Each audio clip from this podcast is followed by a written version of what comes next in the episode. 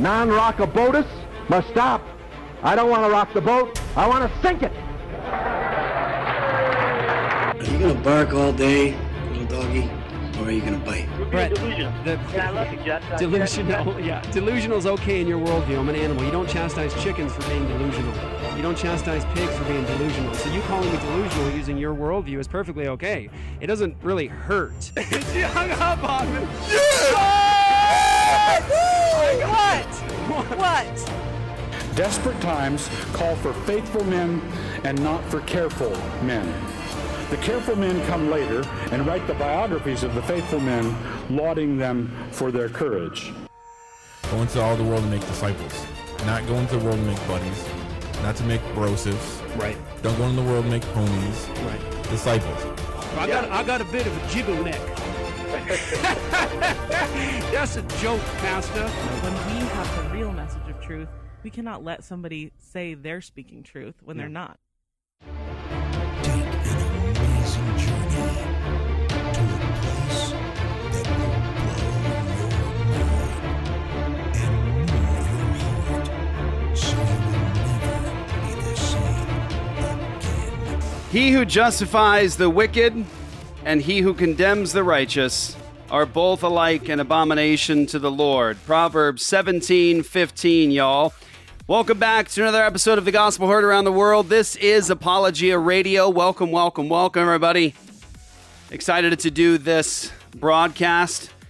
Um, I just totally forgot that um, we actually hadn't posted anything on our Apologia Studios channel when Roe was reversed. It was all over on Facebook Yeah. and the other platforms. So I did video. We've done a I lot. did text stuff. It's all over there. and then somebody. like, Why are you saying anything? Yeah, somebody mentioned. I was like, "Oh no, we didn't." It's because we were sort of planning on maybe today doing Yeah. it on uh, on YouTube. So apologize for that, everybody. But we have actually said quite a bit over the last couple of days um, since Friday when the official uh, decision came down of the reversal of Roe versus Wade. And so we're going to do that today. Um, I apologize to everybody who's been waiting. Uh, really, since last week, I want to sincerely apologize. We do want to do the uh, interaction with uh, a pastor's uh, uh, portion of a pastor's message on the law of God and the victory of the gospel or postmillennialism. Uh, but we do need to make sure that we actually lay down some important stuff. This this is sort of like in terms of priority, more Yeah. important to deal with the Yes. issue of Roe v. Wade and what's what it what it does mean, what it doesn't mean. Uh, I just want to say abortion is not banned um, in any state uh, across the United States of America right now. It's important, and, and our good friend Bradley Pierce is going to join us here in a moment. He's a constitutional attorney, and um, uh, he has said as well we need to stop saying that abortion is banned Right. uh, in any state because it's not. Um, because there are there is a lot of work to be done in terms of equal protection for all humans from conception. That's what we've been about. Uh, all glory to God, but that's what we need to talk about. So, what does it mean? What doesn't it mean? Roe versus Wade is no longer the obstacle for us, and we're praising God for that. That um, uh, there's things we're going to talk about with, with the overturning of Roe versus Wade in terms of how it, it should have gone, what could have been better. Um, but we are grateful to God that He strikes straight blows with crooked sticks. And um, now we can come into a state and not hear legislators uh, t- cowering to um, the Supreme Court and telling us they can't establish justice because of the decision of Roe versus Wade from 1973. Now that's out of the way. We do give the glory to God for that, that it's out of the way. And so there's lots of work to be done. So, what does it mean? We're going to talk about that. We're going to play some uh, important clips for everybody on today's show. But before we do, make sure you guys go to apologiastudios.com when the broadcast is over. Apologiastudios.com. Go there, sign up for all access. You get all kinds of extra stuff the after show, Apologia Academy.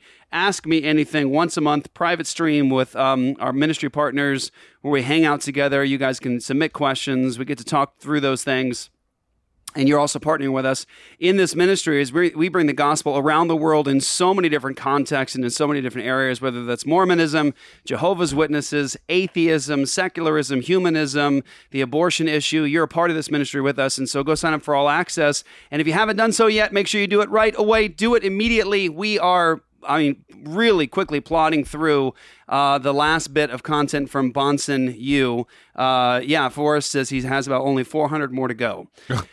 to which actually That it- sounds he's, funny, he's yeah, moving there's- fast through them. Actually, Um, a lot more than that. yeah, So- almost 2,000 Wow. pieces of content from Dr. Greg Bahnsen, his life and ministry and work, his seminary lectures. I mean, you're going to get seminary, one of the top shelf seminary educations, for free at Bahnsen U. All you do is go to apologiastudios.com and sign up for your free Bahnsen U account. It is a gift to you from the Bahnsen family, David Bahnsen, God bless him. Uh, he entrusted us with it to give it to you. So we're polishing it all up, making sure it sounds better and uh, it's easier for you to navigate. We're working hard on that. It's free from the Bahnsen family to you as a gift. Um, but I also want to highlight that it's not actually free. Uh, every time you click on an audio lecture, uh, we're paying for it. And so um, all of our all access partners, you're actually helping people to get Bahnsen U for free. So thank you for that as well. If you haven't done so yet, at the start of the show, I'll just say go to endabortionnow.com, sign up, sign up, sign up, sign up. We have work to do. Uh, we still have abortion mills in states across the country. You're going to need to still be saving lives. We're still working with legislators in a number of states right now where we have bills of equal protection being written and uh, ready to go. And Yeah. so legislative sessions are all different. So we still have these bills going in. We are super excited about what's going on. Uh, we even got word of a new state that we didn't actually plan on for this year uh, that we hope to get in next session uh, by January 1st. So, so much is happening. Praise God. EndAbortionNow.com. You can give there. You can sign up with us. You can partner with us in this ministry and actually be about establishing justice for the preborn. Don't forget, I know I have so much to say right now as we start this, reformcon.org. ReformCon here in the Phoenix Valley, Reformation Day weekend. It is not a church service, it is a Christian conference. We are trying to do this thing in a way that uh, has never been done before. We are going to have great teaching, fellowship, after party. We're going to have performances. Uh, the, the theme of the conference is by this standard as Christians using the Word of God and the biblical worldview to approach all of life under Christ. And so, whether it's education, the arts, whether it is sports, whether it is uh, economics, uh, we're going to have people who are experts in that field, leaders in that field in the world, coming and doing talks and also doing little mini performances and explanations of how they do what they do. And so, we want to bring this entire world under the rule of Christ and by his gospel. So reformcon.org, get your tickets because it's limited seating. And once it's sold out, it's sold out. We can't make any more space. Right. So uh, that is Luke the Bear, What up? And that's Joy the Girl. Hello. And that is Zach Conover. He is our director of communications for End Abortion Now. And uh, if you get connected with us, he's the one you're going to talk to. He's our right hand man and one of the most important here, people here at the studio and with End Abortion Now. Um, he knows his stuff. Thanks, and bro. so, yeah, absolutely. So let's go ahead and bring in our guest. Um, Bradley Pierce great man of God. Love this brother so much, so faithful. He has been such a tremendous blessing to this ministry. Mm-hmm. Uh, you just don't understand how uh, how we're all connected and how God uses it all Right. together, and how Bradley Pierce is really responsible for so many of the bills of equal protection, criminalization, and abolition that have happened across the country. Um, we have um, used him and others have used him uh, for so much work in all these states to establish justice. I hope people don't figure out that um, you're responsible, Bradley, uh, because that'd be dangerous. Um, uh, also, Bradley Pierce is the constitutional attorney that filed an amicus brief in the Dobbs case uh, that was that led to the overturning of Roe v. Wade. Uh, we worked together with Bradley Pierce and other ministries to file that brief. And uh, it's officially, as a matter of historic record, it is in that case and it is a part of that case. And so we're grateful to God that we were able to argue uh, to the Supreme Court that uh, they needed to obey the law, word of God, Jesus Christ, and the Constitution itself, and they needed to end uh, Roe versus Wade. And so all glory to God. Which, by the way, made it very distinct from the other amicus briefs. It was very distinct uh, argument uh, in comparison to the others. But uh, Bradley Pierce, Abolish Abortion, Texas. How are you, brother? I'm doing great. It's good to be with y'all. Good to be with you. All right, we got a lot to talk about. Here we go. Thank you, everybody, for joining us um, in the comments. Appreciate you guys being here with us today. Make sure you guys share this with the world because the conversation that you hear today with Bradley Pierce and uh, the rest of the team here on Apologia Radio is not the kind of conversation that you're going to be hearing from the Right. pro life industry and establishment. And even from those on the left, they're pro-aborts, and so we want to really unpack what does it mean that Roe versus Wade is overturned. But to start with that, let's start with the case itself. Bradley, can you um, explain to us, um, from your perspective, what could have been better about the response of the Supreme Court? Let's talk about that because we talk about the fact that we are celebrating the fact that it's no longer an obstacle for us. We're thankful Yes. for that. But what could have been better in terms of the response of the Supreme Court to Roe versus Wade, leading to its overturning? What ought to it have looked like? Yeah, well, I mean, we definitely rejoice that they've overturned Roe and Planned Parenthood versus Casey. So, you know, we have that, and you know, in our brief that we filed, that we got we had three sections. We had section one, it's your duty under the Constitution and before God to overturn Roe versus Wade. Section two, if you don't do that, it's the duty of the states and and Congress and others to do their duty under the Constitution and before God, and to abolish abortion anyways. And then section three, the last section was, and it's not only your duty to overturn Roe versus Wade, but it's also your duty to require states to provide equal protection of the laws, because the 14th Amendment to the Constitution says no state shall deny to any person within its jurisdiction the equal protection of the laws. A fetus is a person, uh, so therefore they're required. You know, states are required to give them the equal protection of the laws. That means that the same laws that protect us as born people should be the same laws that protect them before birth. And so that's what we were urging the Supreme Court to do. And that's what they did not do in this case. They didn't go far enough. And, you know, Mississippi, the, the, the party that was kind of carrying kind of the pro life uh, arguments, they never even asked for that. That, you know, we urged it in our brief, but as far as the briefs of the parties, uh, they never even asked the court to do that.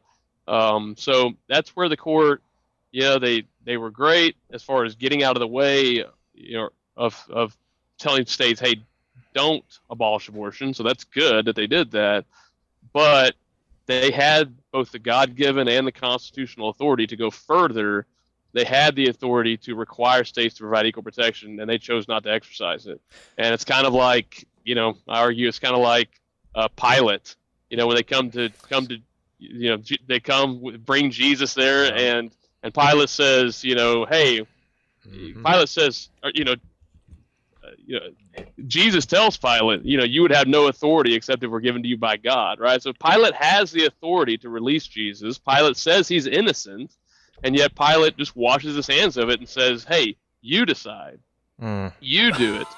And that's Fire. really what's happened here with the Supreme Court. Although they have the authority to do it, the states have given them that authority in the 14th Amendment. Um, the Supreme Court has just said, hey, you deal with it. Wow, man, that is a powerful, Mm. powerful parallel.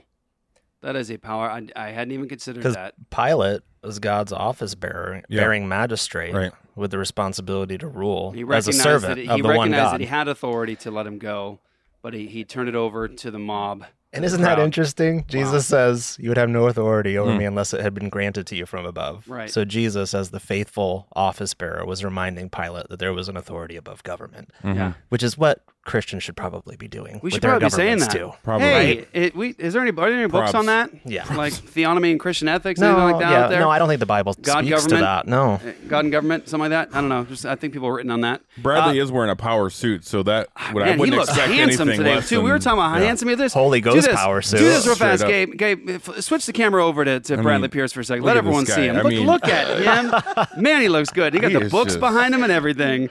That's a constitutional attorney Esquire that right there. That is a dangerous suit you got on, that's, bro. that's That's- right. That's right.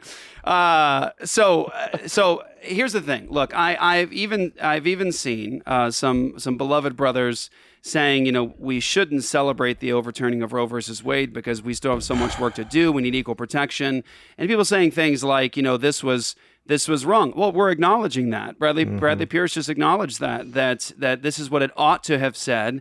This is what ought to have been done. This is really their responsibility. They didn't do it that way. However, God is the one who decrees the end from the beginning. He declares the end from the beginning. He does whatever he pleases in heaven and on earth. And if God, even with a crooked stick, mm-hmm. got Roe versus Wade out of the way, I'm thankful. I'm, I'm going to rejoice in God always. I'm going to be thankful in all things, and I'm going to be thankful for this for this because because what has been the most challenging thing in every state that we've gone to is we go there, we get a bill in, the pro life establishment comes in, tries to stoke fear within the legislators and tell them, don't do that. We don't ever want women to be penalized under any circumstance.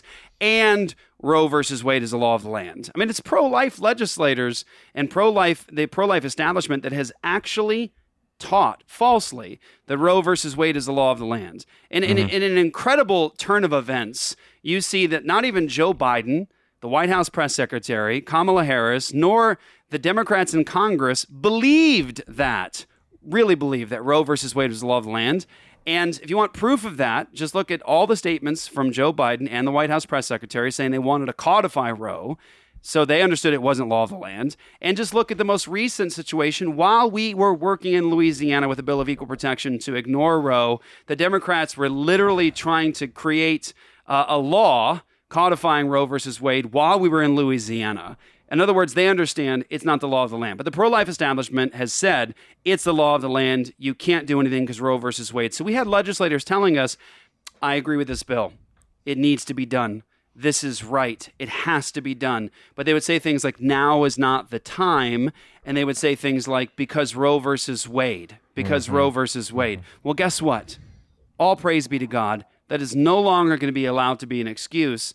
Now we're going to have to deal with all the other fundamental errors in their thinking Yeah. in terms of why they can't establish uh, equal protection, but no longer the fear of Roe versus Wade. I'll just I'll end it with this, Bradley, and I want to have, have you maybe respond to this because this will get us into the bigger discussion: Is abortion actually banned in America? And that is when we were in Louisiana on the floor, and I could probably pull it up for everybody at some point during this episode. I'll have to find it while we're in Louisiana, Representative Seabaugh, um, he went up to the floor. Now, mind you, about a week before the vote was going to the floor in Baton Rouge in Louisiana for equal protection, Seabaugh not only got the bill to pass the hearing, he didn't just say yes to the bill to pass hearing. He was the one, if you listen to it, who said, absolutely.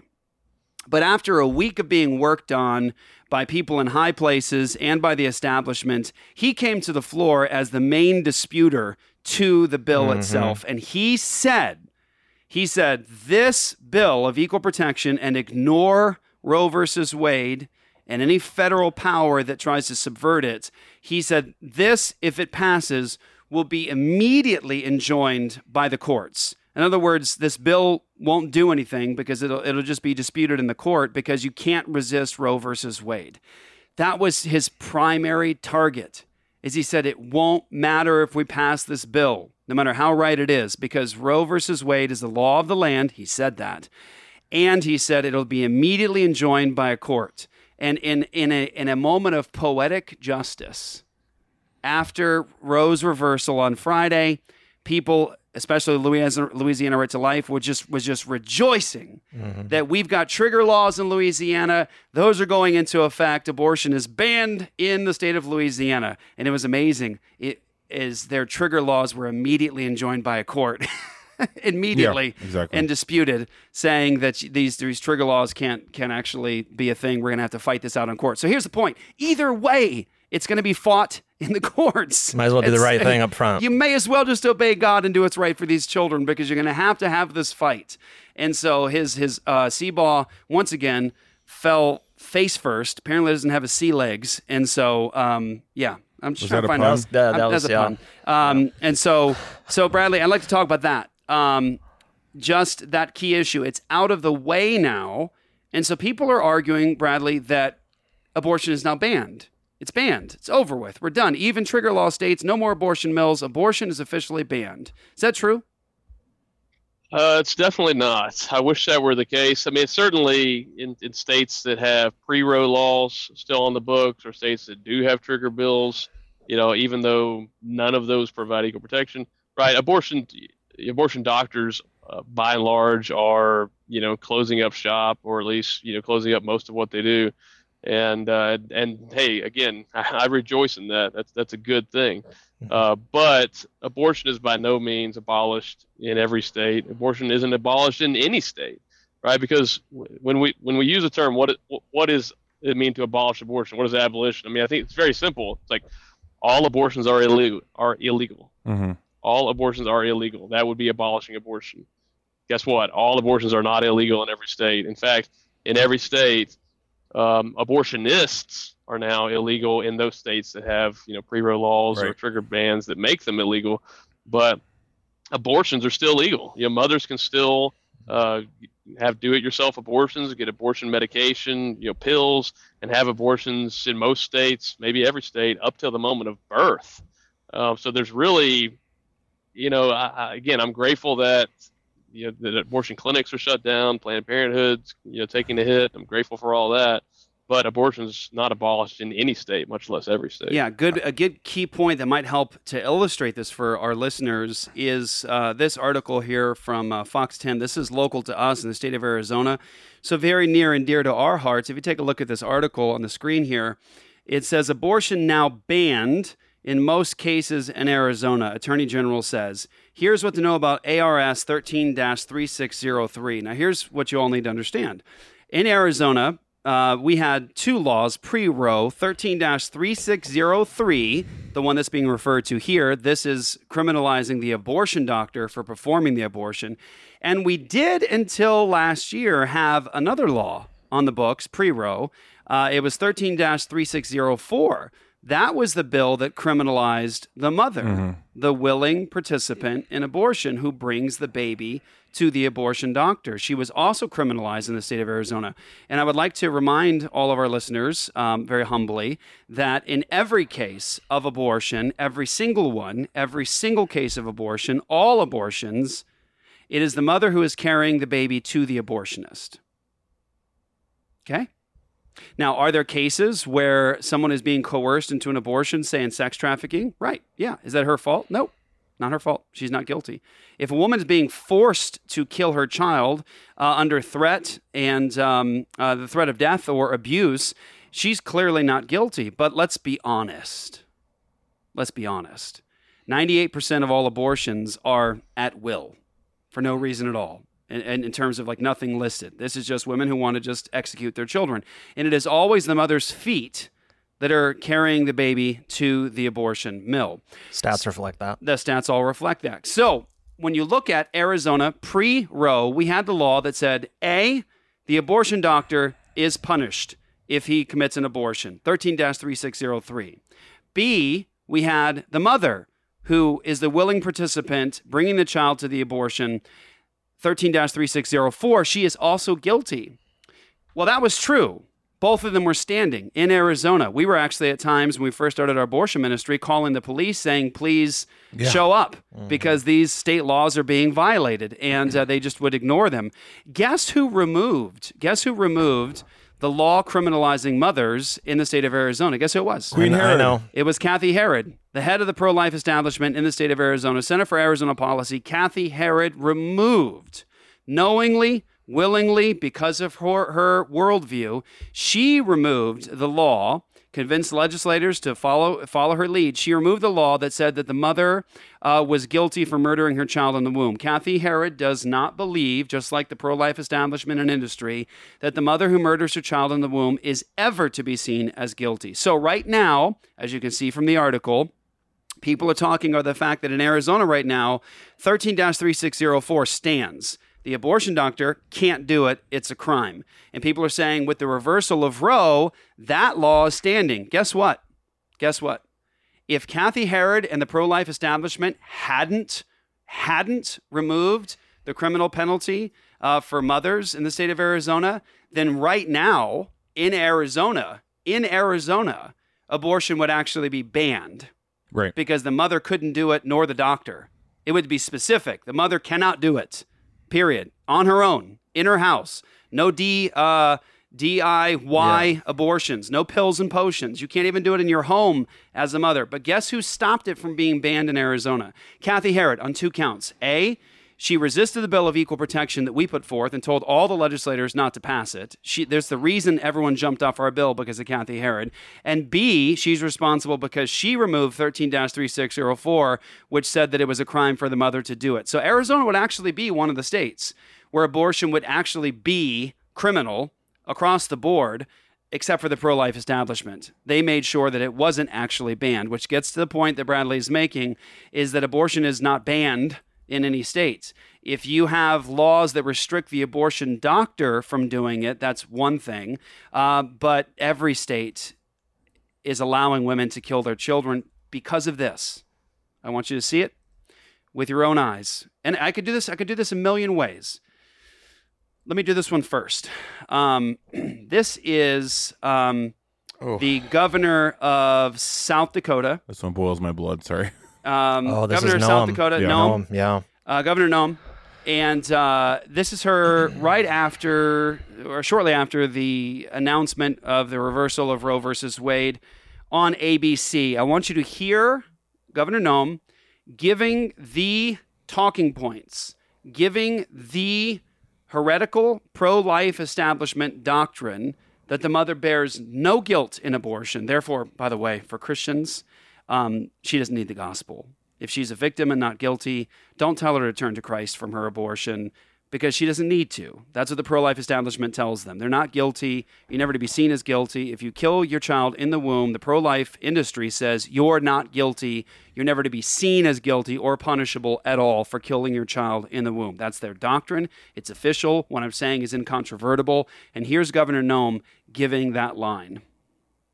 Joining me now is Kristi Noem, the governor of South Dakota, one of the 13 states with trigger laws, and as of Friday, where abortion is no longer legal. Thanks for joining us this morning, Governor. You say this ruling is the answer to your prayers. Abortion is now illegal in your state unless the mother's life is in danger. There is no exception for rape, no exception for incest. What should the punishment be for women who receive abortions or doctors and anyone who assists them? Well, Martha, I don't believe there should be any punishment for women ever that are in a crisis situation or have an unplanned pregnancy. Uh, and South Dakota has been strong on, on that argument. What I would say. I love that language, right? I mean, There it actually, the the commentator there is is actually not correct. Um, at the beginning, when she says abortion is is banned, no, it's not. Not uh, she just told you. She the governor just told you. We don't ever want women punished for murdering their Mm. children in the womb. We don't ever want that. And so it's actually not banned because all women have to do is DIY abortions in Mhm. South Dakota. And guess what?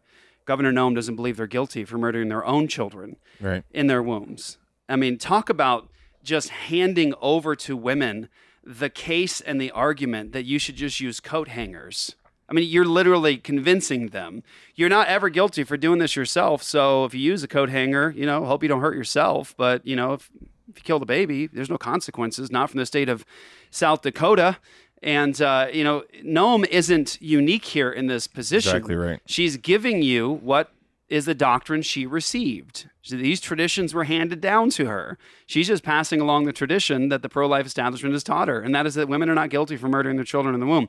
How can you say, and I'll kick it over to you guys, how can you say that every life is precious, every life deserves respect, every life is sacred, all human life is human from conception? How can you say that and then say, but if the mother murders the child in the womb, there are zero consequences and there is no guilt to be associated with it. How can you say it? The only way you can say it is because you've adopted a tradition that is, in fact, unbiblical. It's against Christian orthodoxy. It is heretical and it is inconsistent to its core. And that is why abortion is not banned in any state because of the heretical pro life teaching that a mother can kill her child in the womb with impunity. Mm. That's a fact. They just don't believe that the baby in the womb is as valuable as anybody else. Right. And that's demonstrated by the actions that they take. You mentioned Biden and press secretary wanting to codify Roe. Well, that is indicative action that they don't actually believe, they never did, truly, that it was law. Mm. And in the same way, the pro life movement slash industry doesn't believe that the baby in the womb is fully human, image of God, possessing the same value as the mother. How do we know that? Actions speak louder than words. Well, it's straight it's straight feminism. I was joking about it before we started the show, but I know that catch Joy's ear. Uh, but I mean that's what it is because all this is saying is that the mother, the mother, the mother, the woman, the woman, the woman, her life is is the most valuable, Ultimate, yeah. the ultimate, and that's just straight feminism. Yeah. I'm looking at you. It took 'cause- some it took some time to get there, but here we are. yeah, I mean, isn't that just the cry of any uh, marginalized group now is getting to I mean, Yeah. what's the ultimate right you could give to someone to say you have all the power? The right over life and death. Right. yeah. Yep. You know, I was um, walked in the living room the other day, and, and Candy was watching uh, some court case and a woman being brought up on charges, and she was confessing to the murder of uh, her daughter and I think even her son. She'd killed both of them, but I think it was her daughter that she was actually giving this story about. And apparently, she had found out that like her her her children were actually sexually molesting like the youngest one. And when she found out, she proceeded to basically torture and abuse at least one of the children. That's what I caught. I don't I'll make sure I give the right information. I think she, maybe she killed the other one almost immediately, but she proceeded to tell a story of how she did not feel bad at all about the fact that she had tortured and killed. I think the girl was 11 years old. She spent two days torturing her, like beating her, hitting her with with weapons. Um, I think uh, she. I mean, all manner of evil things she was doing to torture this child. Um, and she ended up uh, killing her, uh, strangling her, strangling her to death. Now, nobody watching that thinks to themselves, "Yeah, she's not guilty." Yeah. Right? Or I mean, nobody wants us to consider her emotional state. Exactly. And my- my Or point the is, circumstances. Is, is, look, if if it was true that she found out her children were molesting the youngest child, well, you turn that over to the state, and there's punishment that's supposed to be involved to the children, help to the children, those sorts of things. So everyone understands, like you found out a horrible thing, but you don't have the right to murder your child and torture them for two days. That's not how that's not how this goes. That's not how justice is done. Nope. And so the judge, of course, hearing it all, wasn't going to say, "Oh man, you had a really good reason there. I can understand you were distraught and everything else, and so you tortured and abused and beat and killed your child." Here's the thing: the mother who takes her two kids and drowns them in the bathtub, or the mother who put her kids in the car and then you know pushed the car into the river, or the mother who pulled the car over and turned around and shot both her children in the chest with a 22 everybody understands that mother is guilty of murder and she has to be brought up on charges.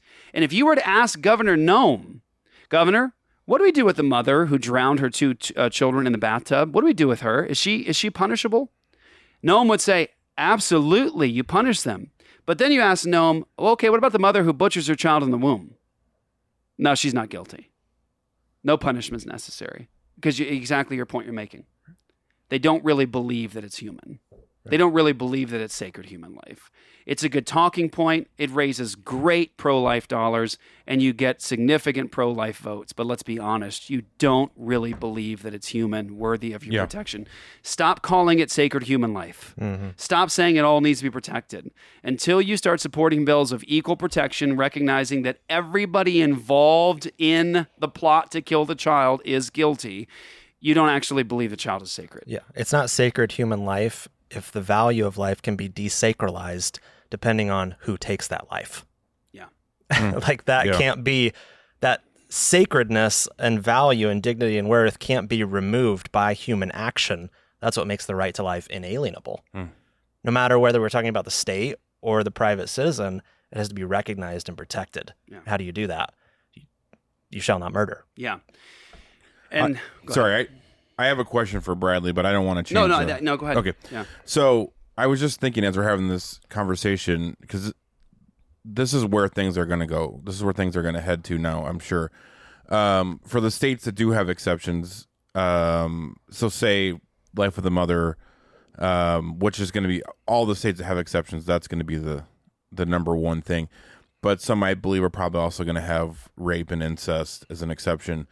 Um, how is that going to look moving forward? Because I'm willing to bet we're going to have abortionists killing babies still and saying, "Oh, well, it was," you know, they're just going to be lying and say, "Well, it was rape, it was incest, it was," you know, the mo- mother's life was in danger, um, and then they're going to be, you know, at least trying to get away with it. How's that going to look moving forward? I'm assuming it would ha- obviously would have to go to a a, a a a court case, and they'd have to prove that the mother's life was in danger, or there was rape, or there was incest. Um, so I don't know. I was just thinking that as we're having this conversation, I don't know, Bradley, if you have any input on that. I'm sure that's where things are going to head next. Yeah, I mean, you got a couple of things going on there. You kind of have rape and incest on one hand, and then life of the mother on the other. You know, we had life of the mother. Uh, you know, even an exception is probably too broad. It's, it's not really an exception to a prohibition on abortion. Instead, it's really just a, you know, it, it's a difficult situation that requires triage and treating both of them like patients and valuing both of their lives. And but then, yeah, if if the baby's going to die anyway, then obviously triaging the mother and, and doing what you can to save her life, uh, you know, without directly aborting the child or intending to abort the child. Um, you know, that's that's not to me. That's not even not even an exception to abortion. That's just a tragic situation, you know, that requires that that you know our, our criminal codes call it doctrine of necessity, right? Where you have a situation where it's like, yeah, something's technically, you know, it's been prohibited, but this is a you know a situation where um, you know, where hey, we, we allow that because of the, the life-threatening medical emergency. You know, so that's on one hand, and we, again, we had those kind of things before Roe versus Wade, and I was even just looking earlier today. Um, you know, th- that there were abortion doctors who were uh, not even doctors, but you know, they were claiming this before Roe versus Wade, and they would try to claim, hey, you know, I was just trying to save her life, but it was clearly a situation where it was a back alley thing you this person wasn't a licensed physician. This wasn't in a hospital. You know, you know they, they weren't like giving them a receipt for their payment. There, it was clearly an illicit, illegal abortion that they were doing, and they weren't able to get away with that. While at the same time, I couldn't find a single case where there was any actual, you know, licensed physicians who were doing these things in the hospital, truly trying to save the life of the mother, where any of them had ever been prosecuted. Um, so, you know, I think you know, some people act like, oh, we're gonna have all these ectopic pregnancies and mothers dying from that because we can't, they can't get an abortion. That's all absurd and ridiculous, and really just a tool of you know the pro-abortion people to try to fear monger and scare everybody into you know opposing justice. Right. You know, yeah. they don't- yeah. Go ahead.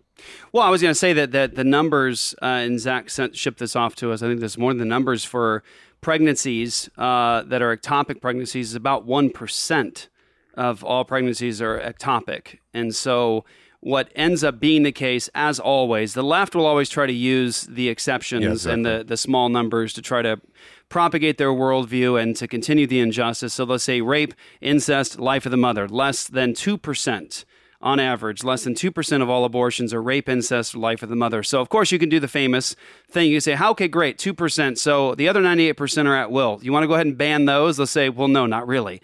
They're just using the emotional weight of the argument, rape, incest, life of the mother, to try to continue their um, child sacrifice. And that's what they're doing. So when the issue of ectopic pregnancies comes up, we're talking about about 1% of all pregnancies that are ectopic. And those, of course, are tragic situations. And if we lived in a world that was uh, transformed by Christ, everybody would see those as tragic as they really are, and they would mourn for both the mother and the baby. Exactly right. They would mourn for both the mother and the baby. But what ends up being the case is while the left uses the rape, incest, life of the mother exceptions, um, they'll use those. It's interesting. You even have the pro life establishment and pro life lobbyists, the pro life industry using ectopic pregnancies to argue against bills of equal protection. Isn't that amazing? the pro life establishment using ectopic pregnancies to argue against bills of equal protection. So, what does a pro life establishment say? What do they say across the board when it comes to what they believe? They say they believe that it's human from conception. From conception. Very important. Not implantation. They say human from conception. All life is sacred. All life needs to be protected. When do they say that? They say that at banquets. They say that at fundraisers. They say that when they're trying to get people elected into positions of power. They say that when they're raising funds. They say all life, equal protection, human from conception. And then when you have a bill like ours, Bradley's, ours, Brian Gunter's in the state of Louisiana, when you have a bill like that go in, it's the establishment, the pro life establishment, that resists the bill, tells people not to pass it, and they say, because ectopic pregnancy. Yeah. What? Wait, I thought we said we believed it's life. It's it's human life from conception. So in the instance of ectopic pregnancy, what are we talking about? We're talking about a tragic situation that is something that is cared for where in a hospital, Yeah, like not an abortion says. clinic. like Bradley says, where you have doctors that show concern for both patients, both patients. What's happening in a situation where the life of the mother, the rare instances, and they are rare in comparison to all the pregnancies, what happens in the rare instances where um, the life of the mother is truly in danger? Well, if we love and protect and value human life, we go to hospitals where they're treated like two patients and it becomes a rescue operation. Exactly. It's not abortion at will. It's a tragic rescue operation. Fallen world, tragedies like this happen, and the doctors treat it like two patients, and they are actually doing what? They're not simply trying to end life, they're trying to preserve human life. What's the goal in the ectopic pregnancy in a world that loves Jesus? Preservation of human life. Preservation of human life. Like for example, it's it's like I always use this as an example because I feel like we can all feel the weight of this. It's the car that's about to fall off the edge of the cliff. You got a mother and a baby inside, and you only have a moment to save one. What do you do? Let them both fall off the cliff? No, you preserve life. You get what you can. You try to save any life you can because the principle is preservation of human life. This argument by the establishment against a, a bill of equal protection um, of the ectopic pregnancy is merely, I'm going to just go on record here, I believe this, it's an excuse. Yeah, exactly It's right. a smoke screen. Excuse, it's smoke Hiding. screen, it's waving the hand because you don't want to do the real business that needs to be done. And that's argue consistently for your position. I'll give you an example of this. Uh, and I'll let you jump in here. You look over here at uh, Bart Barber. He's the new president of the SBC. Uh, he got into uh, a, a respectful but bit of a little tussle with um, Dennis Arfate, the head of uh, um, uh, Action for Life. Action for Life, Red State Reform, and uh, Conover. And I think Bradley, you actually had some interaction with him as well. He was arguing against bills of equal protection because he was bringing up the issue of of uh, the uh, ectopic pregnancies, and he was arguing about that has to be added in there. Obviously, Bradley's the attorney. He told you it doesn't actually need to be in there, um, and um, And but- not just not just any equal protection bills, our specific our bill, bill in, in Louisiana. Louisiana. So I want you to see his page. This is describing his position. Now, he's arguing against the Louisiana bill because of ectopic pregnancies. 1% of all pregnancies are ectopic. He's arguing against a bill of equal protection that would treat all human life as equal and to be protected equally from conception. Here's what it says about him on the screen here, Gabe. What is your position on abortion? He says, I am pro life. Are you ready for this? Life begins at conception. Life begins at conception. From conception to natural death, life is to be protected. Now, if that's the case, life begins at conception, and from conception, all life is to be protected equally. If that's the case, um, why would you argue against a bill like Louisiana that just said that? that's that's what it said. That's that's that's what the bill said. Equal protection, human from conception, all life is to be protected. Period. Um, and the reason I'm bringing this up, the reason I'm bringing this up, is because, um, well, look at number three, third point here. Okay, this will this will drive it home better. If I if I jumped off this, you might miss this. Number three, abortion abolitionists insist upon criminal prosecution of mothers in abortion. The pro life movement insists upon criminal prosecution of abortionists in cases of abortion. So, question to Bart Barber, president of the SBC Sir, brother, how do you bring these things together? How do you say that life begins at conception and that from conception to natural death, life is to be protected? And then say that when a mother kills her child via abortion, she shouldn't be prosecuted. How do you do that? It's because you don't actually believe that that life from conception has the same worth and value as the five year old, the six year old, the seven year old, the eight year old that is murdered by her mother. You know, murder of children happens quite often. Mothers killing their children is actually something that this is horrifying. As horrifying as to think about, it happens. It happens quite a lot. Mothers killing their children. How come you would believe, brother, that those mothers need to be prosecuted, but not these? Hmm. And the answer is, brother, you have been indoctrinated by the pro life establishment with a worldview and a system of ethics that is fundamentally anti Christian. That's the truth. because you can't bring these two positions together. Can we highlight it even further? Yes. Give it maybe more of a point here. Under point four, he says this Every time an abortion happens in a clinic, an abortionist is guilty of what ought to be a crime. Okay? A couple sentences later. Sometimes abortion is also an act in which a woman has been guilty of what ought to be a crime. Okay? So abortionists are always guilty, and sometimes the woman would be guilty of what ought to be a crime. And then further along, I say we prosecute abortion providers and see how far that goes towards abolishing abortion. So he believes, and if you read this statement, you'll see that tactically speaking, it's more feasible if we go after the abortionist. Right. Right. But this is what he says right after Killing a preborn child is the taking of a human life, it is murder. Anyone who sought for an abortion to be done or is complicit in accomplishing an abortion is guilty of what ought to be a crime. Does that include the mother? The mother. Right. Because according to the statement that you made a couple sentences ago, there are instances if she's not forced, coerced, all the reasons he lists is here, like we acknowledge about, you know, sex trafficking and whatnot. He acknowledges that there are instances in which a woman has been guilty. Mhm. So once again, how do you hold the two together? You can't. You can't. I was just gonna say, why? I think Bradley's only got about 15 minutes. Why don't we let him respond to Barber's claims about the bill? Because Please do. That yes, was that'd be super good, Bradley. important. Let's pull in the uh, let's pull in the uh, the lawyer. Yeah, well, I mean, he's talking specifically about the abortion bill, uh, or I'm sorry, about the Louisiana uh, abolition bill, uh, HB 813 there, and he's saying, hey, there's there's there's no exception in this bill for an ectopic pregnancy, right? Which is something that a lot of times people do who, you know, who aren't attorneys. They're like, hey, this isn't in the bill, or this isn't in the bill. It's like, yeah, well, there's lots of things that aren't in the bill. You know why? Because they're already the law. Okay, they don't need to be in the bill, right? We pass a bill to change the law, uh, but guess what? It's already the law that it, in situations of necessity, that it's not homicide in the state of Louisiana. So it doesn't need to be in the bill. And I'm just going to read you directly from you know Louisiana law here.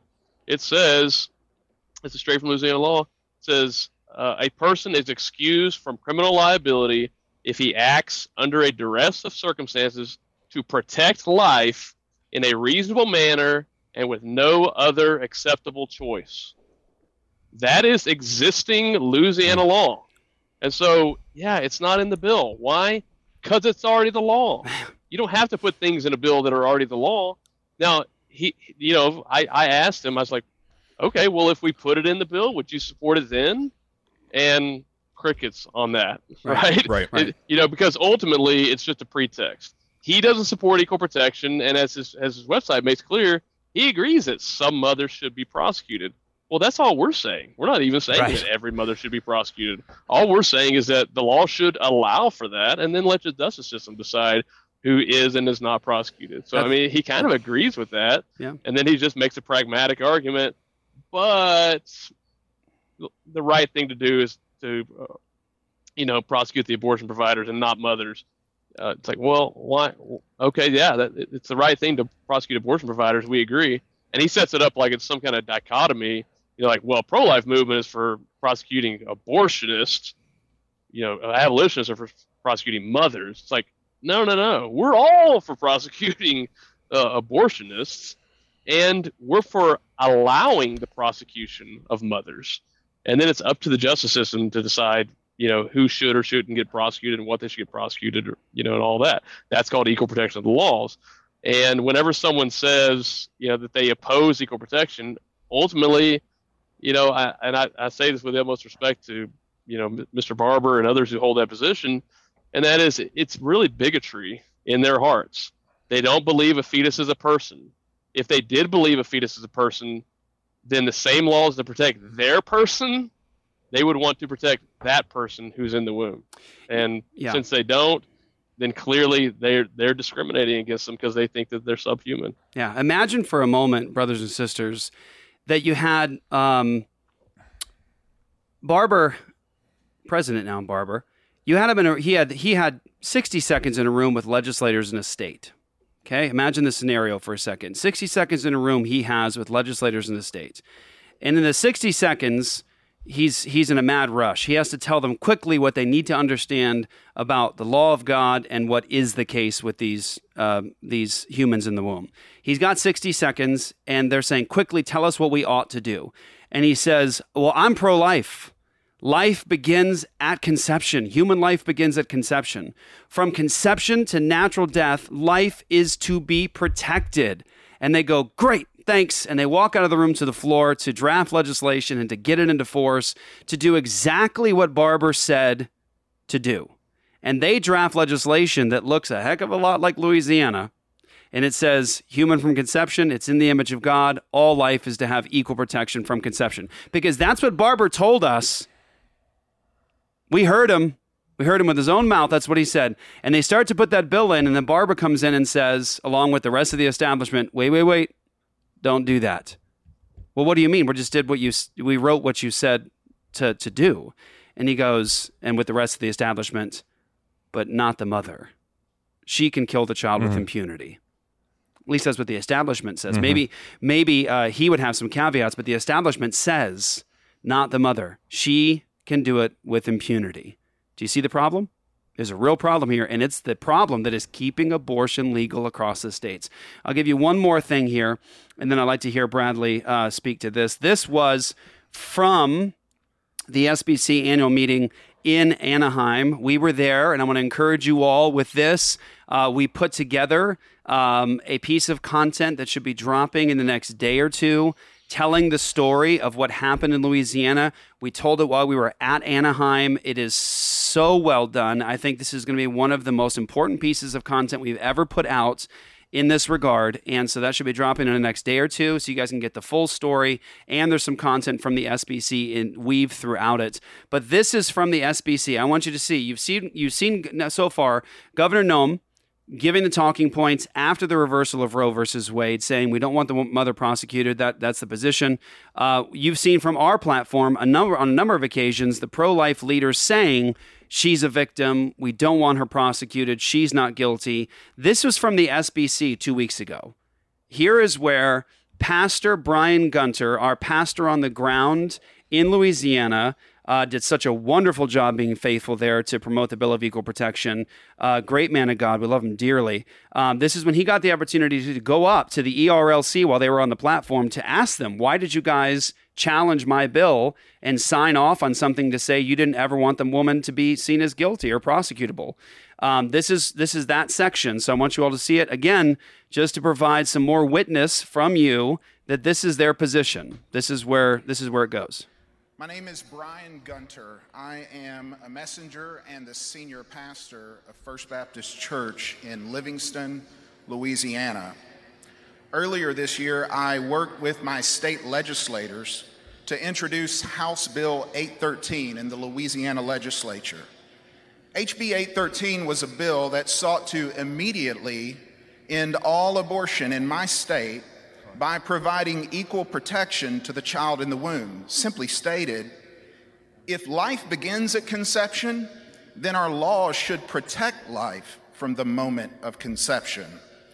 So you can imagine my surprise when, when you signed a letter dated May 12th urging all state lawmakers across America to oppose this bill and others like it because it would make it a crime for a woman to kill her own child by abortion.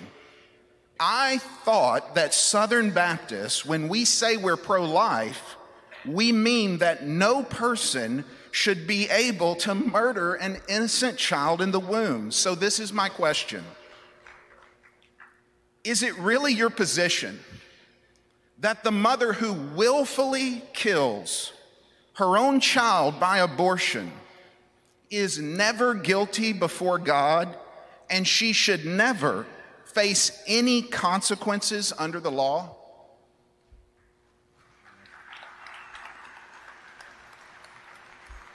Here's the deal. We agree on the bottom line. We want abortion ended. We want it ended today. We want it ended tomorrow. We want to end it as soon as humanly possible. But while we hold fast to that goal and continually shout, that is what we want, why not support legislation that promises to save one more life in any context?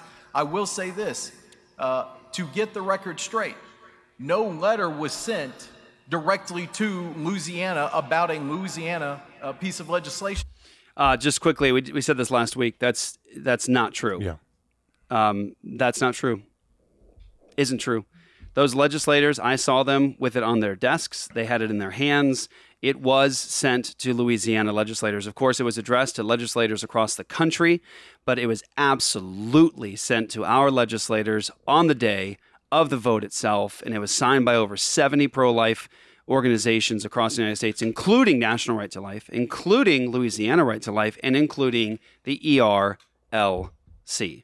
And so he gives an excuse here, but believe me, after the hearing in Louisiana, after that hearing in Louisiana where it passed, it was a week where it was a frenzy, where the establishment and their representatives were contacting our legislators in Louisiana, telling them, please don't pass this bill. They were terrified because the bill sailed through the hearing, and they were terrified that it actually might pass on the floor where it was a predominantly pro-life legislature who all said, well, I guess that's our bill. Of course we'll pass that. And we had the votes. We had the yes votes and they all flipped when the establishment came in and told them we don't want equal protection. We don't want her ever to be seen as guilty. So it's in fact not true that that letter did not come directly to our legislators. It did come directly directly to our legislators and it came boy right on time. Right on time. Uh, right after the draft opinion from the Supreme Court was leaked, National Right to Life approached us, as well as 75 other pro life organizations from around the country, to say, hey, this would make sense since functionally, if this were to be law, or this were to be the final decision, uh, abortion will be returned to the states. It would seem to make sense that we send a letter to legislative leaders in all 50 states to let them know what the principles uh, of the pro life movement are. Right. You're not helping yourself. As we said last week, you didn't help yourself here at all. Um, Mr. Leatherwood, you didn't help yourself here. It would make sense for us to send a letter to legislators across the country telling them that we don't want abortion to be illegal for women. That's what Yeah. you're saying. We, we needed this letter to go to legislators because if Roe is out of the way, we need legislators to understand that the pro life establishment's position is that mothers can kill their children with impunity with mm-hmm. no consequences. We need to make sure legislators don't draft any legislation that actually says it's criminal for the mother to kill her child in the womb. You didn't help yourself here. Actually, you just Dug the hole a little you deeper. dug your hole and you Yeah. you're, you just went on record telling everyone what you actually believe. Well, we've been telling the church you actually believe. You went on record to say it. And so, in a state like California, for example, where we are, it makes sense to send that because they're going to have this issue right in front of them. And in a state like California, they're going to have to take any available win where they can. Here's the reality you're not going to get me to say that I want to throw mothers behind bars. That's not the view of this entity. That is not the view of this convention. It is not the view of the pro life movement. We know. And there you have it. Thank you. And there you have it. And by the way, another thing that's just a, a falsehood. I'm sorry, it has to be called down when you say it from a platform. It's not a private conversation between friends. This is public on the platform at the SBC annual meeting. I'm sorry, when you say that is not the position of this convention, um, I distinctly remember being in Nashville when the members of the SBC voted to adopt the equal protection and abolition position. So you are, in fact, wrong, sir. You are wrong. I was there in that room when the members of the SBC raised up their ballots to vote, and they won the vote. So it was officially the members' meeting vote that they adopt equal protection and abolition as the position of the SBC convention. So you are, in fact, wrong. But, second point is here you have it again, brothers and sisters, from the platform of the SBC annual meeting, from the head of the ERLC. They don't ever want women to be seen as punishable. That's the position. Yeah. They don't ever want to be seen eh, women to be seen as punishable, and they made darn sure that they got to legislators when they learned about the leak to say, make sure you don't ever punish the women for doing this, which means DIY abortions are perfectly acceptable to the ERLC in terms of there's no guilt, there is no shame, there is no condemnation, there is no need for the state to be involved when the mother mother murders her child in the womb. She can do it according to the establishment with impunity. Bradley, if we can have some final thoughts regarding all of this, we'd really appreciate it. I mean, ultimately, if we ever want to see abortion um, abolished, this is what we have to do. You know, we saw the Texas Heartbeat Act was passed here in Texas, and as soon as they passed it, you know, supposedly said you can't get an abortion after six weeks or so. And what happened? Um, ab- abort, do-it-yourself abortions exploded. Um, there's there's you know pro-abortion magazines that are publishing like recipes about how to make up your own abortion potion. Uh, you can get these pills from across the country. The, the FDA says that they're legal, in spite of the fact that there's a that there's a Comstock law, you know, that's still on the books, a federal law that says you can't ship uh, illegal substances to cause abortions. That's that's on the books. The FDA, the the, the Biden administration says, well, these aren't illegal, so we so they can still ship them. So mothers can still get these pills. They can just get them from an abortion doctor in another state and get them shipped in, do telehealth, or they can travel to another state and get an abortion because abortion is not abolished in those states.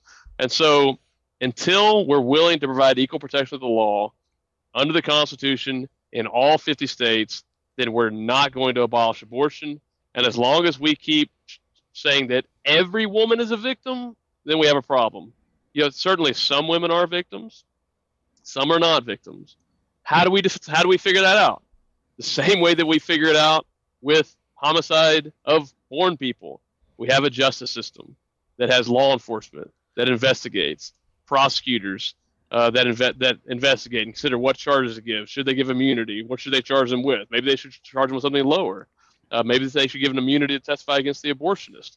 Uh, the grand jury considers the facts, decides whether to indict. A judge, a trial jury, you know, the, the defendant gets a gets a court-appointed attorney if they can't afford one. We have an entire due process system here, multiple courts of appeals. Uh, if it's a capital, all the way up to the Supreme Court, and then you have governors that can, you know, can commute sentences, reduce sentences, and can even pardon people. Right? That's the justice system that you know all of these people who are opposing equal protect, protection they're not arguing against that justice system they're just fine with that justice system protecting their lives but what they don't want is for that justice system to protect lives before they're born why because they don't really believe although what they say with their mouth may be a fetus as a person they don't really believe it with their hearts because like zach said earlier actions speak louder than words that's right all right. Can I get real quick, Bradley, before you go? I was hoping to get clarification on one one other thing that the barber, a point Barber was trying to make. So if I'm being honest, I don't know why he was trying to make this point. It was confusing, but the he was trying to make a distinction between implantation and conception, and I did not. I don't. I don't know. Maybe I'm dumb, but I was like, I don't even know where he's going with this. Can you maybe just real quickly shed some light on that? And I know you got to go. I'm not sure exactly where he was going with it either. I mean, if if we believe that life begins at fertilization, then that's when you start protecting it. Yeah, and Louisiana is the only state in the country that you know defines it at being an implantation.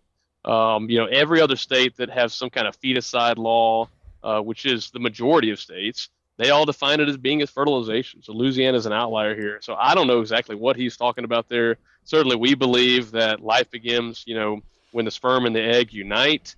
That's fertilization. That's when life begins, and that's when we should protect it. Well, that's consistent with the biblical worldview and consistent with all biological science, and uh, that's it's incontrovertible fact that that's that's the genesis of human life is in that moment um, when they meet, and uh, that's the unique creation of a human being. Everything after that point is just a difference of degree. Uh, that's all there is uh, from that point.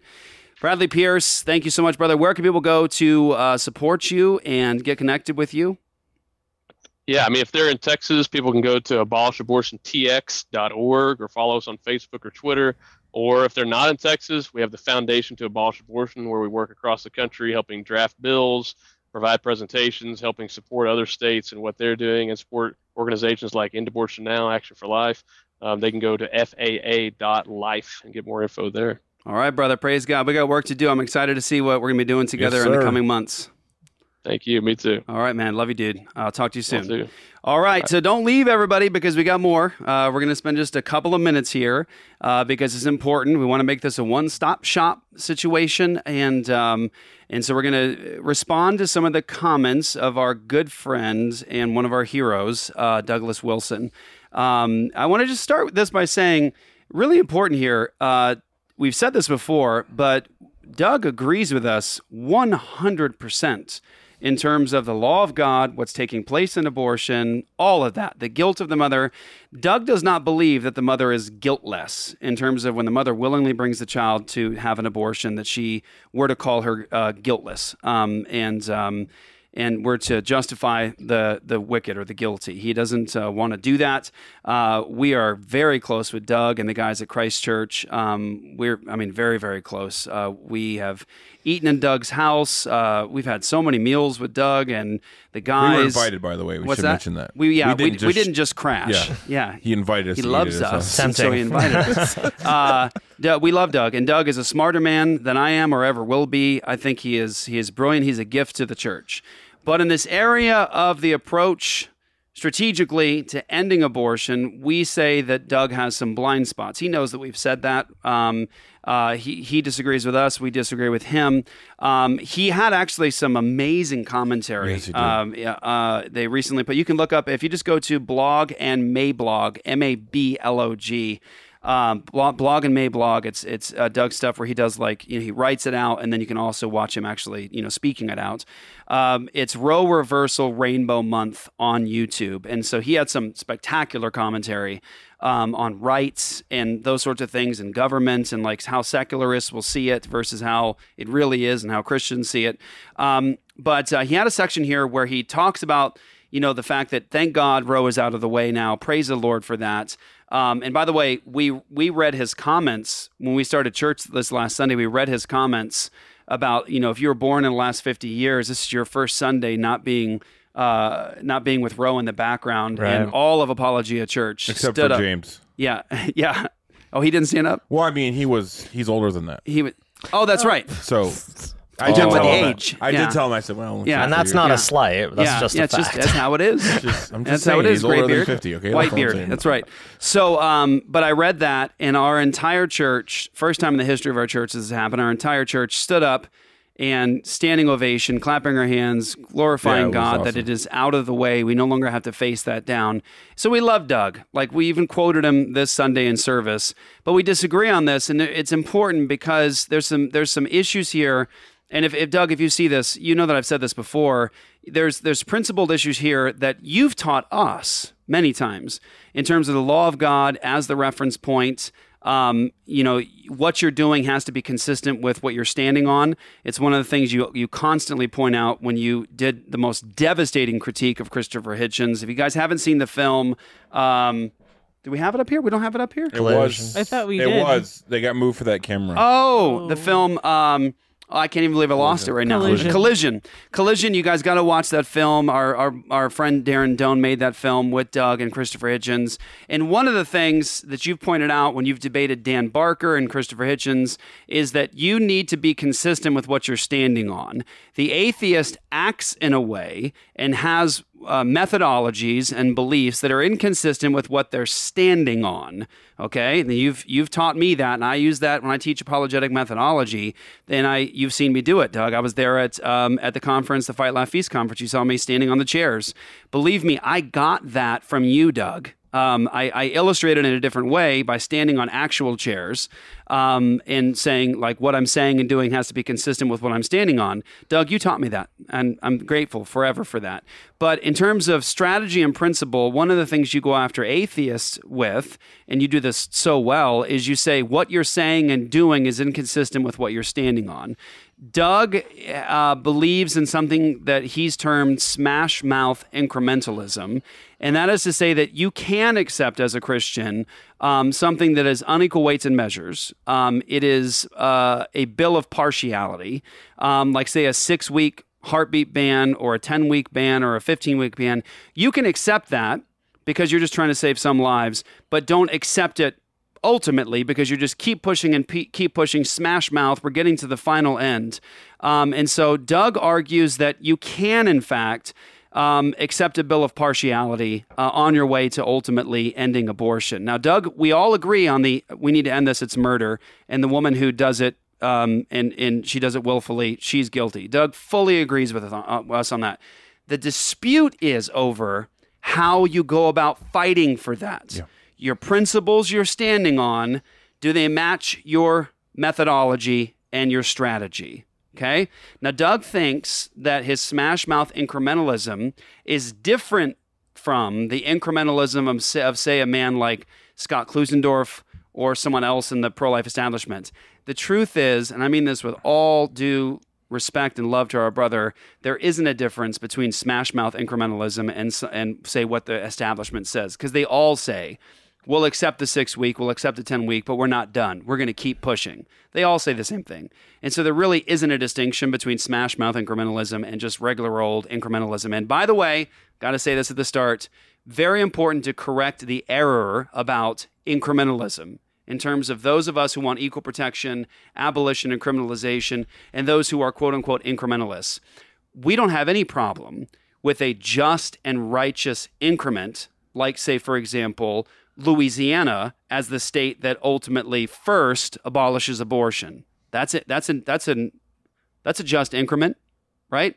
No compromise, no unequal weights and measures, and it's done in Louisiana. No problem with that category. So this whole thing of like incrementalism is always bad. No, we recognize you got to do it sometimes in Arizona Sure. first, and that's an increment. But you can't do it unfaithfully in Arizona. Right. So we're arguing. Here's what we're arguing against. It's not incrementalism versus abolition. That distinction needs to go away. It's the question of whether or not you can accept something that God calls an abomination. So, in other words, you can accept unequal weights and measures in a bill because, like I've said, the question you have to ask when you're uh, supporting a bill is on the last day, if this bill was presented before God, is this something God hates or would hate on the last day? Yeah. Right? Like you show God the bill on the last day. What's your judgment, God? Does he hate it? And the answer is God says unequal weights and measures are an abomination to him. Partiality is an abomination to God. And all these incremental bills, like six week bans, 10 week bans, 15 week bans, 22 week bans, all that stuff, all that is, is partiality. It's saying you can kill these, but not these. That's unequal weights and measures. It is partiality. God hates it. So, what we are arguing against is not quote unquote incrementalism. We're arguing against injustice. You can't. Is it a just increment? yeah, is it a just increment? Like, for example, if it's equal protection in Idaho, that's an increment. Got it. And by the way, he'll he'll. I'll, I'll go ahead and play it here, so we, we'll talk through it, guys. I was gonna I'll- say real quickly too. To be fair, just because I know some people ask this all the time, he's not against our position. No, he's not. He literally says, and he'll say it in here. He literally says, "Run all the plays and take what you can get." Mhm. So, so the issue isn't that he's against our position; it's that he is in support of the other's position as well. So that's Right. I just want to throw that out there because I know some people think that we're like, like mad at each other or like yeah. fighting or whatever. No, we're not. Yeah. We're not at all. Uh, we love Doug. We're going to do more stuff with Doug in the in the coming year. And I want to just say, uh, Doug has the most. This is the truth. This is why I love him so much. Masterful ability to to take a concept and to give you a story or an idea that just solidifies it for you. Yeah. He is able to take something that may be conceptually difficult to wrap your mind around, and he'll give you a concept or a story, and you go, okay, now I got it. Hmm. And so I want to just say this is not one of those times because when he says run all the plays, that's actually never good advice. Run all the plays. It's it's not good advice. If you were to take that and just say like a football game, the martial arts world, and your coach came up to you and said, "Hey, this strategy is a failed strategy. It always sucks. But why don't you go ahead and try it on this guy?"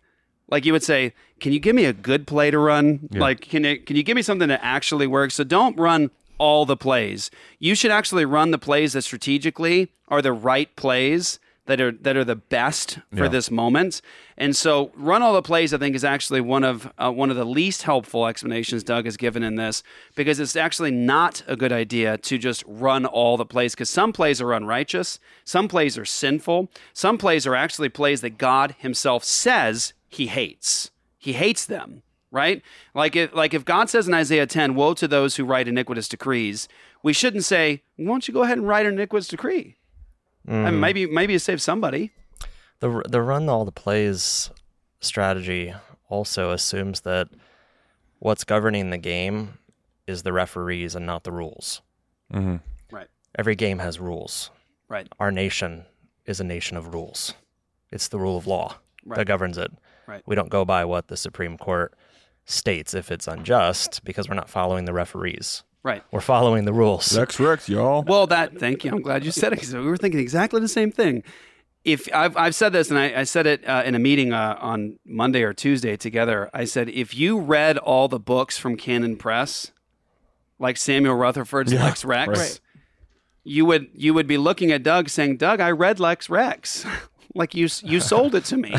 Why are you now telling me something that doesn't match?" That like and so that okay so all that to say doug knows we love and respect him. I need to keep saying that because we don't want anybody to be confused. This is truly an issue of brothers trying to sharpen Yeah. each other. Like uh, there's stuff that doug has taught me and corrected me on. I think this is an area where there is a major blind spot and this is the key issue and i'll play the video here for you guys. What doug doesn't seem to realize yet in terms of like a full acceptance of this is that the pro life establishment doesn't believe that she's guilty, Doug. They don't ever want her to be seen as guilty. They see her as a victim. They never want her to be punished for murdering her child in the womb. They say that she can do it with impunity. That is their stated position. They've written it down. They did it to our legislators. They said that. They said it from the platform at the SBC. You heard Governor Noem say it in the, this episode. And one thing that we would hope that our brother Doug would, would just just wrap his wrap his hands around and go after with us. Please join us in this. Go after with us the establishment that denies historic Christian doctrine. Christian orthodoxy and says that she is never to be seen as guilty. She is a she is a victim just like the child. They acquit the guilty, Doug. That's what they do. They acquit the Yeah. they acquit the guilty.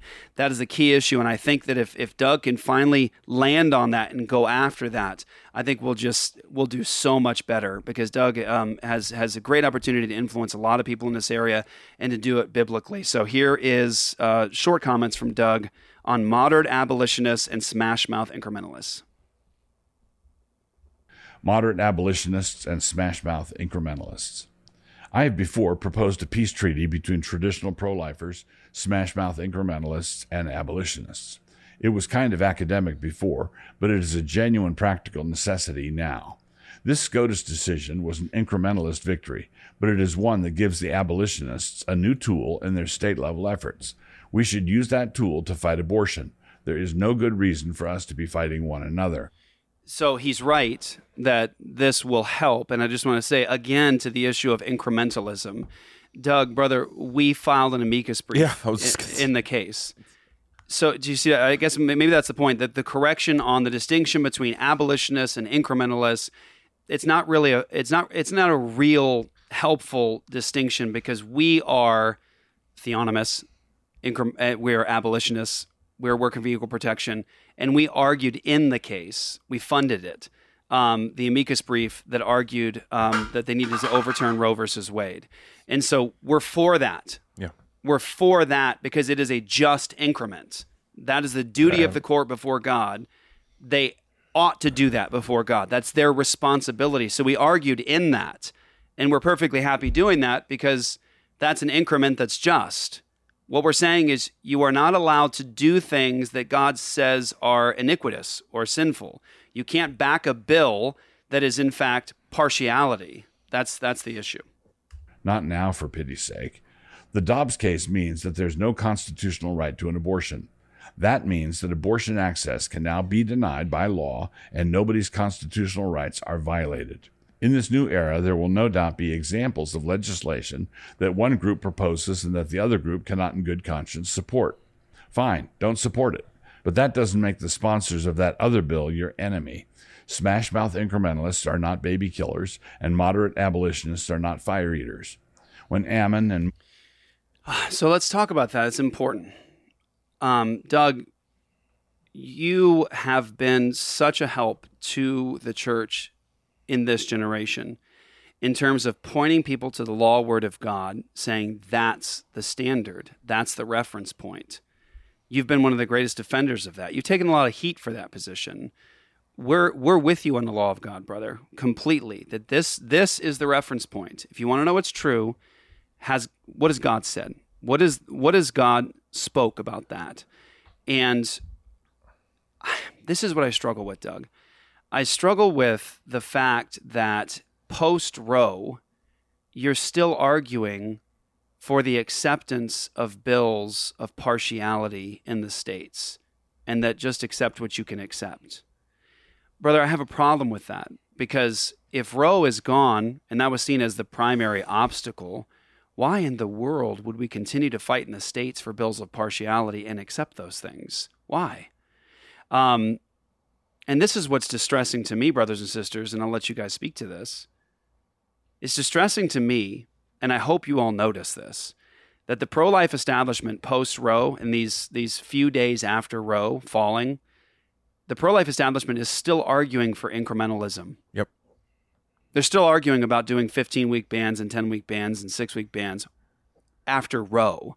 So, in other words, your strategy hasn't changed. Roe is gone, and you're still going to do the same unjust legislation.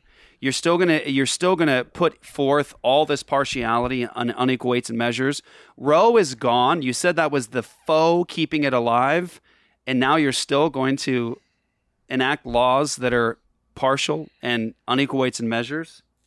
So I guess for me, it's the indication of what we've always said. Their goal isn't the ultimate end of abortion and the banning of all abortions and equal protection. They're keeping it alive. Mm-hmm. Roe's out of the way. Why don't we do equal protection? And the answer is, and Doug, I really hope you embrace this and just go after it because you will do it better than me. I know you will. And I mean that. Why don't we just talk about the fact that they still believe that she's a victim and she should never be punished? She can do it with impunity. That needs to be highlighted, and we need to go after that because honestly, Doug, that's the main issue. That's the that's the hinge upon which the entire thing turns. Is they do not ever want her to be seen as guilty. She has impunity. Mm. That's the issue. And Doug, let me just say, we need you on this. We need you with your skills and your gifts to go after the industry itself that is teaching heretical doctrine. It is not biblical. It is historically unorthodox. That's what they believe. That's what they teach. And Doug, we need you in this fight with us to, as a minister of the gospel, go after the establishment and to correct them with gospel truth. That's what we need. Come to think of it, I don't know. I can't recollect a time where he's ever gone after that false teaching. Maybe I missed it, but I haven't heard it. it. would be It's incredibly possible- it's- helpful. It's, possible we've missed it, but I, I hope he goes after it because it, Doug really needs to. I mean, Yeah. like I said, I mean the way that the way that Doug can take apart a position, it can be so helpful to the church. He's helped so many people, mm-hmm. and so we need Doug on our side going after the heretical teaching of the pro-life establishment that she we're to acquit the guilty. She's not guilty. She's innocent. We need we need him on this. Yeah.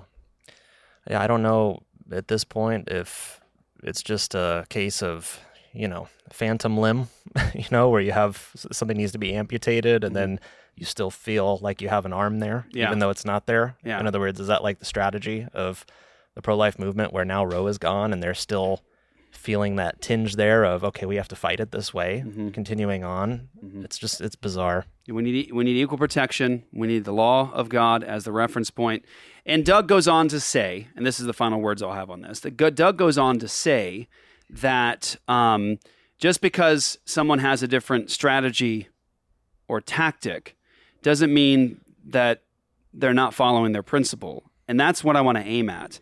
Actually, you can in fact see if somebody's principle is coherent or they're really standing on it based upon what they're doing and saying. Doug has done a masterful job, as I said, pointing out to atheists what you're doing is inconsistent with what you're standing on, Mhm. right? He does that with atheism. Mhm. And in the case of how you're going to fight against the issue of abortion, Doug, is what you're doing and your methodology and what you're promoting and encouraging in terms of just accepting something that is unequal weights and measures, is that consistent with your principle? Because your principle is the law word of God is the foundation. These are image bearers of God. They deserve equal protection, and it is in fact murder. That's your principled position. So how come we can accept a strategy that actually militates against that foundation? Right. Because the strategy actually does militate against it. If the foundation is the Word of God and we know what justice is according to God, I mean, Doug has a great book called Justice Primer. This is what Doug's all about. He's excellent at it. Strategically, you can look at the strategy and say, hey, that's inconsistent with your principles. You can say that. Yeah. As much as as much as we want to try to say that it doesn't mean that, it, it does. It does mean that. And that that's the issue. Well, so we've talked about this before, but um, what what hurt my heart a little bit, and that's that blog and Mablog was he says you know starts to distinguish between um, strategically and and um, principally, and I know we you just talked about that, but that when you start making that dichotomy there, it's like oh, like you shouldn't be doing anything strategically if it's not principally based, but they don't. Doug doesn't approach anything else like that. No, that's why I say it's Yeah, it's, he it's a doesn't approach gay mirage like that. No. He doesn't approach uh, molestation or um, th- uh, you know theft, theft or you know uh, sex trafficking, like you know pedophilia. You go down the list. He doesn't approach anything else like that. Mhm. Everything he approaches strategically for any of those other things, it's principally based. But Mm. why, when it comes to this, does he draw a dichotomy? Why would we tell Christians that you can accept a 10 week ban? Why would you say that? Shouldn't we say, no way? Absolutely not. Equal protection? No way. I mean, also, I think context means everything here, too. We live in a nation where we have the easiest opportunity in, in so many cases in, in world history and even currently to change our laws Right. and to do it right Yeah. and uh, we have that ability to do it. And and look, Doug, we've gone into states with bills of equal protection, and we almost got it passed. We don't need to accept six week, six weeks or twelve weeks. We can actually get equal protection for Um, 50 years. Yeah, we, yeah, yeah. Like, I, I don't know. Uh, maybe this doesn't, hopefully, this doesn't sound stupid, but w- incremental for how long? How long does it take to incrementally get to where we're trying to get? Because next year was going to be the 50 year anniversary. Right. So, like, if that was the ultimate villain this whole time, what took so long? Mm-hmm. And I get it. Like I get it's complicated. We just had a lawyer on. You don't just like walk into a room and go, "I'm a lawyer and I practice law." Mm. Like it I get it. It's complicated, but 50 years? Yeah, in 50 years, you can say, how did your strategy work? With 62 million dead babies was the cost. That's what I mean. And Yeah. and you don't for the amount of time that I have paid attention to this issue, maybe since I was like 15 years old and I'm 33 now, have we seen a change in what is happening incrementally? Mhm. Or are we still seeing the same heartbeat bills? We're seeing it's and it's around the same it's sometimes it's they're extending it. It's like it was 6 weeks and now and then you're hearing like, "Oh, well 20." Yeah. And so and just the consistent I don't I just don't even from a strategic standpoint, I feel like at this point could we say you don't want to end it? Right. like incre- I'm, and I'm talking to incrementalists, I'm not talking to Doug, but Right. um uh, like I don't is can we just like have an honest conversation where it's like ha- when when were you planning on what was your final move? Like how were you going to beat the final boss? Like Mm. what Yeah. what That's video like, game talk right there, know- baby. That's right. Like yeah. Well, and, and, and, and let's be honest, and we'll end the show with this. Everyone that holds to this strategy of let's just take what we can get, run all the plays. I'm not just talking about Doug here, but incrementalism. And, and here's the deal this is where it really ends. You push and push and push and push and push. And let's say you're 10 years post Roe. And you're going to get to the point finally where everyone finally has to embrace this. Oh, oh, you never wanted everyone culpable to be seen as guilty. That was the real issue. Is that you can run all these plays and get down, down, down, down, down. You're going to finally hit the wall that needs to be addressed by ministers of the gospel and Christians everywhere, and that's that they do not believe that everybody involved in killing the child is actually guilty. That's the problem. That will establish justice, is when you actually treat what's in the womb as human, image of God, and worthy of protection, equal protection. That's the issue. And so we invite our good brothers who are going to be with us at ReformCon.